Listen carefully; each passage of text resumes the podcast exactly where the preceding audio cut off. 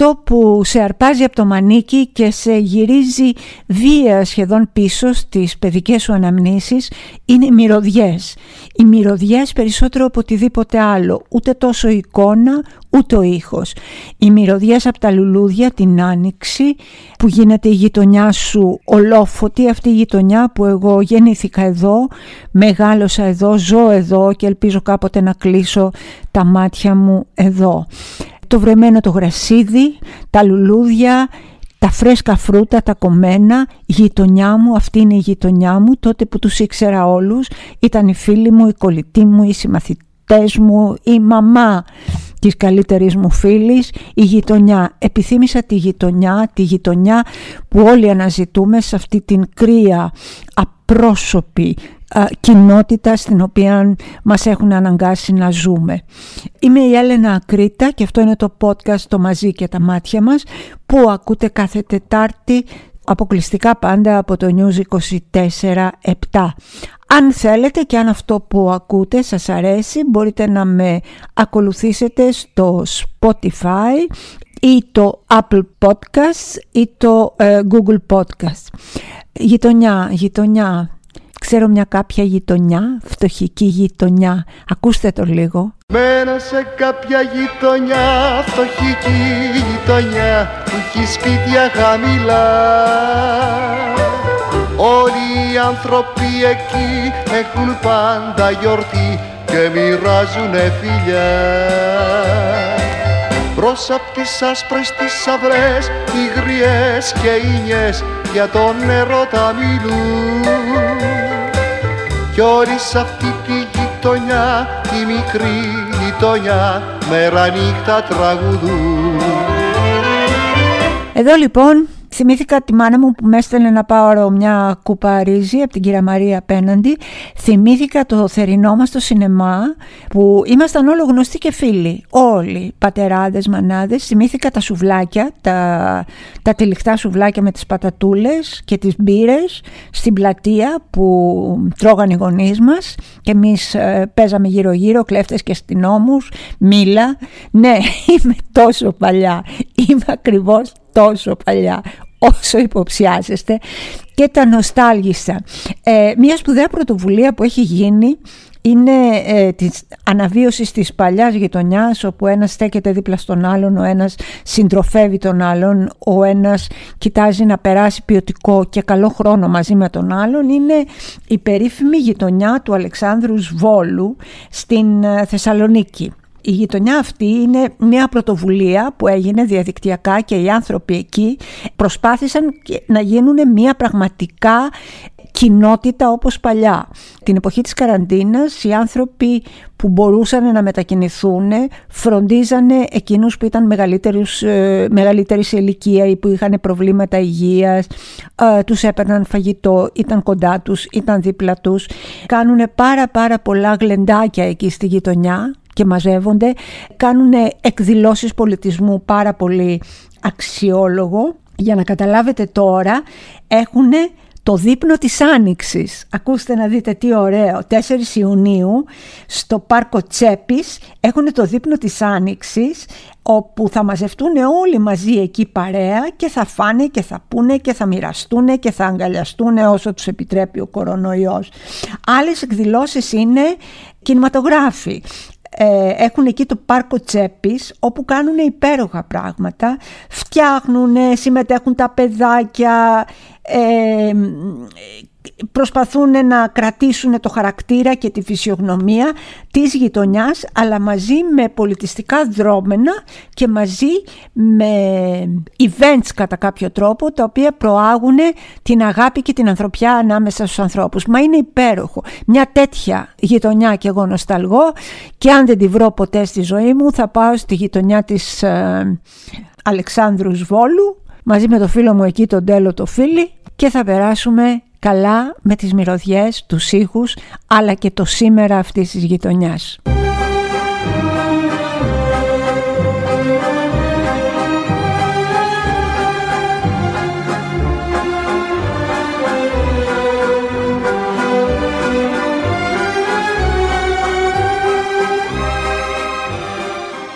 κάποια ώρα θέλω να κάνουμε μια ειδική εκπομπή για τις ευθύνες που έχουμε όλοι που βλέπουμε και κάνουμε πως δεν βλέπουμε. Που χτυπάνε ένα παιδί και εμείς βάζουμε πιο δυνατά τη μουσική για να μην ακούσουμε τις κραυγές που προσπαθούμε να μην μπλέξουμε, που προσπαθούμε να κοιτάμε τη δουλίτσα μας, που προσπαθούμε να μην κάνουμε απολύτως τίποτα για να βοηθήσουμε τον διπλανό μας. Ευτυχώς δεν είναι όλοι ίδιοι, δεν είναι όλοι έτσι. Όμως υπάρχουν πολλοί. Θα σας πω τώρα μια ιστορία που είναι συγκλονιστική. Στις 13 Μαρτίου του 1964 στη Νέα Υόρκη στη συνοικία Queens η 28χρονη Κίτι Τζενοβέζε επιστρέφει αργά τη νύχτα από τη δουλειά της. Ακριβώς έξω από το σπίτι της ένας άντρας της επιτίθεται με μαχαίρι. Παρά τον τρόμο της, η Κίτι βρίσκει τη δύναμη να φωνάξει δυνατά «Βοήθεια! Θεέ μου, με χτυπάνε, με μαχαιρώνουν, βοήθεια!» Ο κόσμος ξυπνάει. Τα φώτα ανάβουν και ένας βγαίνει στο παράθυρο και φωνάζει «Άσε ρε κάτω την κοπέλα!» Ο τύπος φοβισμένος, ο θήτης δηλαδή, απομακρύνεται για λίγο και μετά από ελάχιστο χρόνο επιστρέφει. Και τι κάνει τότε μπροστά στα βλέμματα 38 παθητικών θεατών. Την κακοποιεί σεξουαλικά, τη χτυπάει αλίπητα, τη μαχαιρώνει και μετά τη δολοφονεί. Παιδιά εκεί ε, κάτω από την πόρτα της. Με τους 38 στα παράθυρα να βλέπουν τη γειτόνισά τους να βασανίζεται και να ξεψυχάει στο πεζοδρόμιο και να μην κάνουν τίποτα. Να μην κάνουν τίποτα για να τη σώσουν τη ζωή, να μην βγει κανένας να, τη, να, να κάνει μία προσπάθεια, να του επιτεθεί, να το χτυπήσουνε. 38 άτομα βλέπανε σαν να ήταν ταινία τρόμου. Σημειωτέονται ότι η επίθεση αυτή κράτησε πάνω από μισή ώρα. Όλο αυτό το διάστημα της μισής ώρας η Κίτη πάλευε, φώναζε και κλιπαρούσε για βοήθεια. Και η βοήθεια δεν ήρθε ποτέ. Οι γείτονες, κάποιοι ήταν φίλοι της και γνωστοί της, παρακολουθούσαν και δεν έκαναν τίποτα. Ξέρετε τι είπαν την άλλη μέρα στην αστυνομία αυτή οι 38. Ήμασταν λέει τόσο πολλοί που νόμιζα πως θα τη βοηθήσει κάποιος άλλος. Δηλαδή κανένας δεν κουνήθηκε γιατί έλεγαν όλο και κάποιος άλλος θα πάει να βάλει το κεφάλι του στον τορβά. Αργότερα λοιπόν, γιατί αυτό το περιστατικό το τραγικό έχει γράψει ιστορία, η ψυχιατρική επιστήμη θα δώσει το όνομα της ε, κοπέλας αυτής, της ε, Κίτι Τζενοβέζε, στο φαινόμενο της μαζικής αδράνειας μπροστά στο έγκλημα. Ο επίσημος ιατρικός όρος είναι the bystander effect, δηλαδή το φαινόμενο του παρατηρητή. Με βάση αυτό δηλαδή ότι όσο περισσότεροι είναι οι μάρτυρες μιας βίαιης πράξης, τόσο λιγότεροι θα πάνε να βοηθήσουν. Όσο αυξάνεται ο αριθμός των ε, μαρτύρων, τόσο μειώνεται η πιθανότητα να βοηθήσουν. Γιατί, γιατί είπαμε αυτό, ότι όλοι πιστεύουν ότι κάποιος άλλος θα βγάλει το φίδι από την τρύπα. Αυτό λέγεται στην ψυχιατρική σύνδρομο διάχυσης της ευθύνης. Έτσι, για να μαθαίνουμε. Και αυτά συνέβαιναν στο Queens της Νέας Υόρκης, όχι βέβαια στην Ελλάδα, ποτέ στην Ελλάδα, εννοείται αυτό. Εδώ πέφτουμε από τα σύννεφα εδώ λέμε, μα δεν είχε δώσει δικαιώματα στη γειτονιά, εδώ λέμε ήταν ήσυχος άνθρωπος, ευγενικός. Εδώ λέμε ακούμε τα ουρλιαχτά, βλέπουμε τους μόλοπες, το παιδάκι που πάει σχολείο, αλλά δεν μιλάμε γιατί φοβόμαστε. Για να δούμε λοιπόν τώρα και ένα έγκλημα στην Ελλάδα που έγινε γι' αυτό ακριβώς το λόγο. Όλοι ξέρανε και κανείς δεν μίλαγε.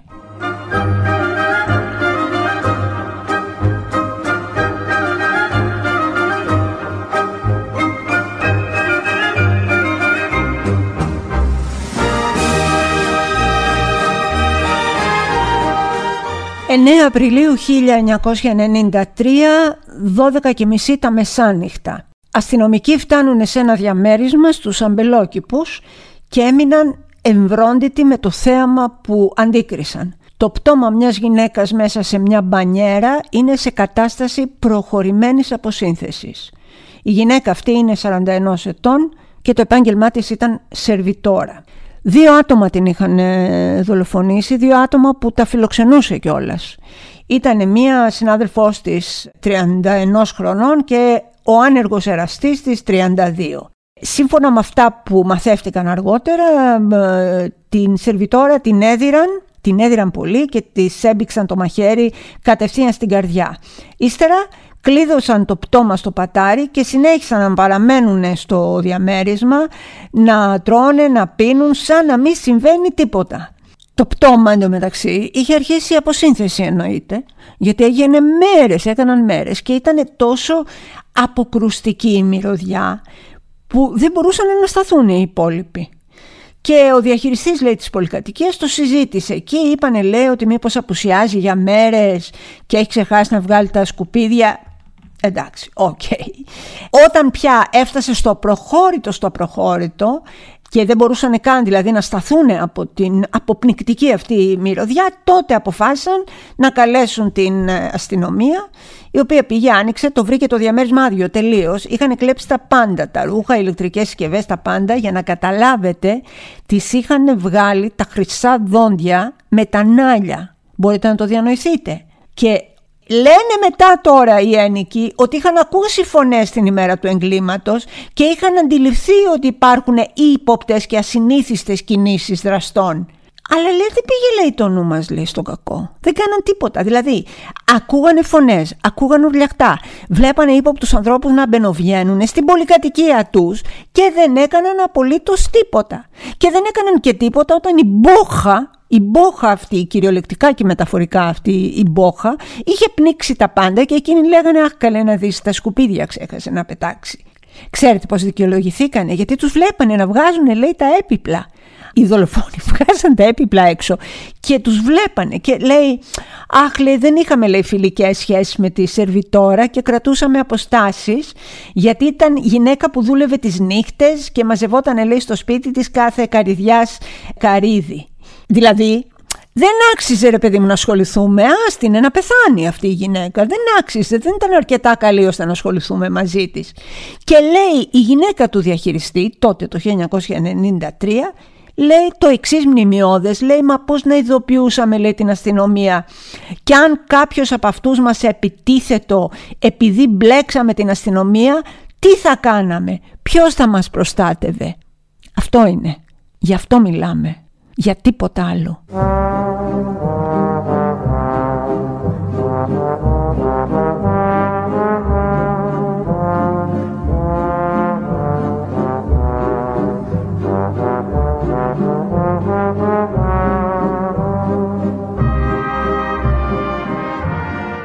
Το TikTok αυτό το μέσο, το δημοφιλές πολύ μέσο κοινωνικής ε, δικτύωσης έχει μετατραπεί σε strip club με 15χρονα κορίτσια, με ανήλικες δηλαδή.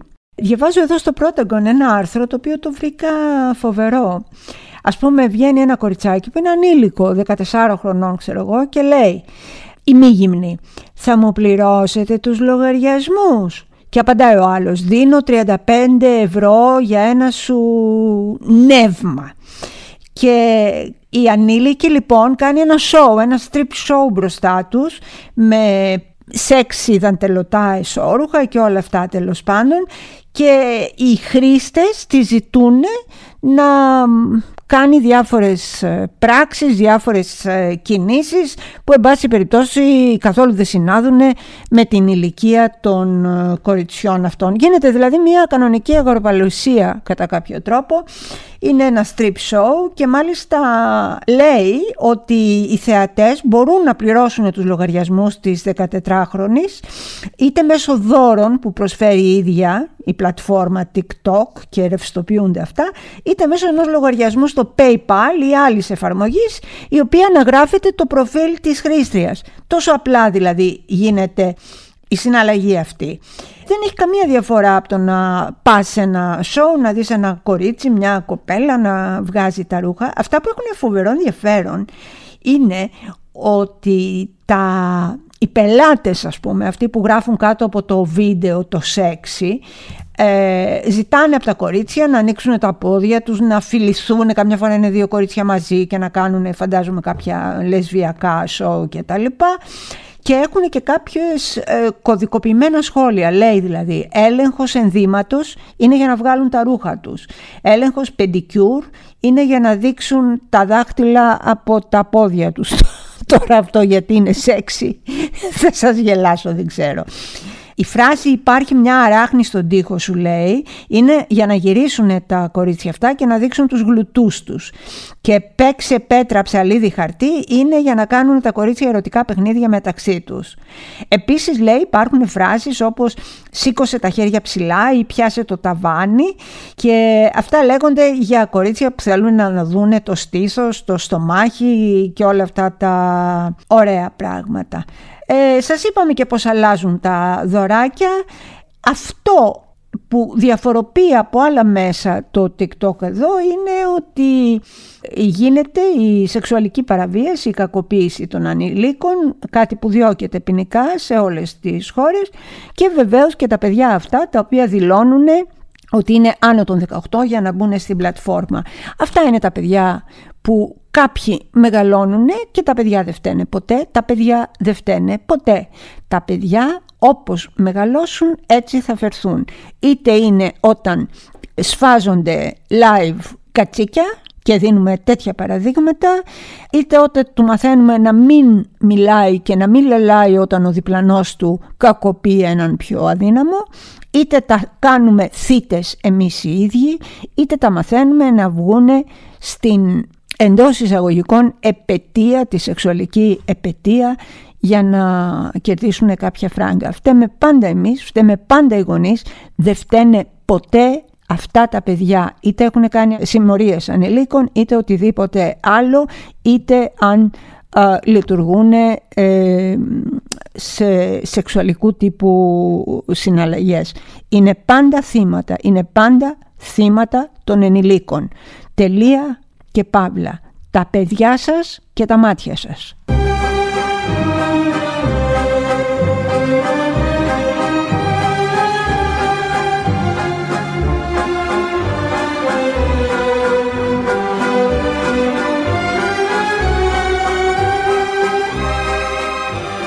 Τι έγινε δεν ξέρω, αυτά τα ασημένιο βέλος που πάει και καλά Αθήνα Θεσσαλονίκη σε χρόνο ντετέ και όλα αυτά είναι ψιλομούφα αν έχω καταλάβει καλά.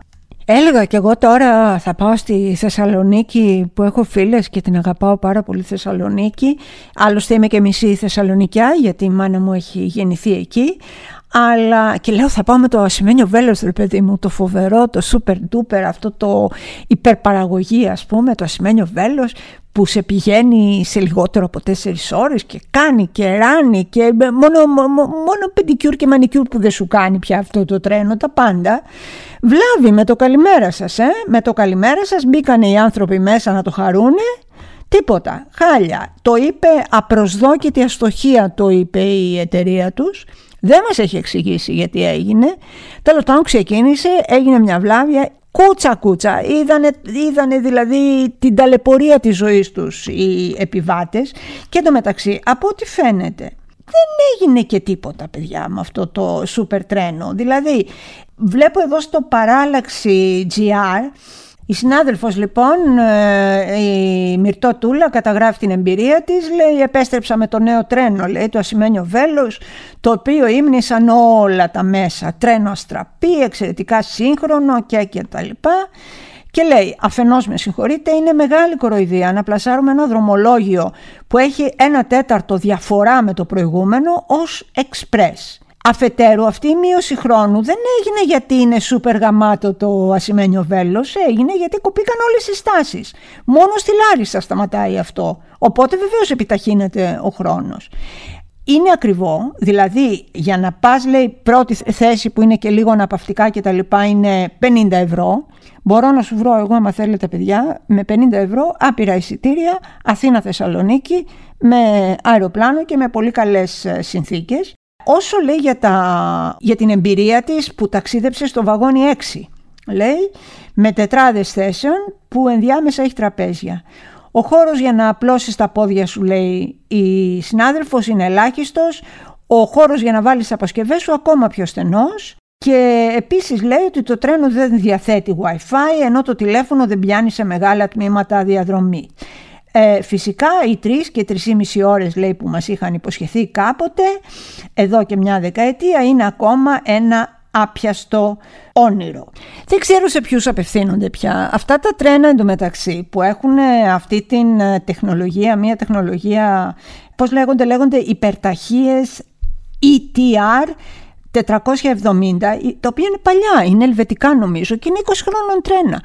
Ειλικρινά, πού αποσκοπούν αυτοί που μας πουλάνε όλα αυτά τα φύκια για μεταξωτές κορδέλες, ότι είμαστε ηλίθιοι, ότι είμαστε αγράμματοι, ότι είμαστε αν θέλετε διαδικτυακά αναλφάβητοι, ότι δεν θα πληκτρολογήσουμε να δούμε τι στην ευχή είναι αυτό το όποιο ασημένιο βέλος. Παμπάλαια είναι αυτά και έχουν προκαλέσει πάρα πάρα πολλά προβλήματα σε επιβάτες. Υπάρχει μια έρευνα δημοσιογράφων από 13 χώρες παρακαλώ που έχουν αναδείξει ας πούμε, αυτά τα προβλήματα που παρουσιάζουν οι υπερταχείες αυτές, οι ETR 470. Και τώρα βέβαια είπανε ότι όχι τα διορθώσαμε, τα κάναμε. Ούτε μια εβδομάδα δεν έκλεισα, να την πρώτη ε, βλάβη. Θα έρθω Θεσσαλονίκη αγάπες μου, θα έρθω, δεν υπάρχει περίπτωση. Τα σούλα μου να μην σου έρθω, το φίλο μου, τον τέλο το φίλι, τη ρούλα την Παπαϊωάννου, θα έρθω παιδιά. Αλλά μάλλον με το γνωστό παλιό τρόπο, με το αεροπλάνο. Τι άλλο. Έμα τώρα, υπερταχεία. Άσε με αγάπη μου, άσε με αγάπη μου και είναι και πρωί. Κάνε κάτι λοιπόν να χάσω το τρένο Κάνε κάτι λοιπόν να χάσω το τρένο Αγκαλιάσέ με, φίλησέ με Μέσα στα χέρια σου τα δυο φυλάκισέ με Μια ολιστική ζωή, αν θέλετε μια ολιστική προσέγγιση μας προσφέρει ο Πρωθυπουργός της καρδιάς μας, ο κύριος Κυριάκος Μητσοτάκης, ο οποίος μας είπε ότι δεν πειράζει και αν δεν έχουμε λεφτά, μπορούμε το θέμα να το δούμε ολιστικά. Να το δούμε λοιπόν ολιστικά. Ε, μπορεί εσύ να μην μπορείς να πληρώσεις το ρεύμα και να στο κόβουν και να μην έχεις ε, το ψυγείο να σαπίζουν τα τρόφιμα και να ζεις μες στο σκοτάδι. Αλλά θέλω αγάπη μου να το δεις ολιστικά. Να αποκτήσεις αυτή τη φιλοσοφία βρε παιδί μου. Μην είσαι και εσύ τόσο πια τσίπης και μίζερος. Ε, κοιτάξτε θα ζεις και χωρίς ρεύμα και χωρίς φαΐ και στο παγκάκι θα κοιμηθείς τώρα που έχει και ωραίο καιρό και βλέπεις και τα αστέρια. Δηλαδή αυτή την ολιστικότητα να το πω θέλω να έχεις. Να μην είσαι, να μην είσαι αυτό το χάλι το μαύρο που κρινιάζει για τα πάντα. Είσαι παράλογος. Θα τα βλέπεις λοιπόν με ένα άλλο πρίσμα. Πώς όταν ήμασταν μικροί είχαμε ένα φανταστικό φίλο, έτσι και ο κύριος Μετσοτάκης μας λέει βρε Βρε κουτά, να αποκτήσετε ένα φανταστικό φίλο. Να τον λέτε Μιχαλάκη, να τον λέτε, ξέρω εγώ, Κυριακούλα, να το λέτε όπως θέλετε και με αυτόν να κάνετε φανταστικά ταξίδια, να ψωνίζετε, να παίρνετε ε, σπόρα αυτοκίνητα, να παίρνετε βίλες, ολιστικά. Στη φαντασία σας να είναι όλα ολιστικά. Δεν έχουν σημασία βρε αγάπη μου τα λεφτά, δεν έχουν. Αυτή την ολιστικότητα δεν θέλω να βγάλετε από μέσα σας και το παιδί που κρύβεται επίσης μέσα σας. Παιδιά δεν είμαστε καλά, δεν είμαστε καθόλου καλά. Money makes the world go around, the world go around, the world go around. Money makes the world go around, it makes the world go round. Πάει λοιπόν και αυτή η εβδομάδα, μια εβδομάδα πάλι με συνέδρια πολιτικά, με εκλογές κεντρικών επιτροπών και όλα τα ρέστα, σύντροφε από εδώ, σύντροφε από εκεί, η συντρόφισσα έκανε αυτό, ο άλλος ο σύντροφος της συντρόφισσας, ο ξάδελφος που είναι κουμπάρος του συντρόφου, όλα αυτά και εμείς θα επιλέξουμε να σας αποχαιρετήσουμε με ένα στίχο του μεγάλου, του αγαπημένου μου, ε, Άρη Αλεξάνδρου, ε, που γράφτηκε το 1976 για τους συντρόφους και μη και για τον έρωτα και λέει «Σύντροφε κοιμάσαι» ήθελα να μου πεις «Ξέρεις καμιά σελίδα μαρξισμού που να βουλιάζουν οι λέξεις στο χαρτί σαν τη σιωπή μου στις κόρες των ματιών της» Είμαι η Έλενα Κρήτα, αυτό είναι το «Μαζί και τα μάτια μας» που ακούτε αποκλειστικά από το News 24-7. Αν σας αρέσει αυτό όλο το πακέτο μπορείτε να με ακολουθήσετε στο Spotify, στο Google Podcast και στο Apple Podcast. Μέχρι την επόμενη φορά, εδώ με αγάπη, με σεβασμό και με μια μεγάλη μεγάλη αγκαλιά.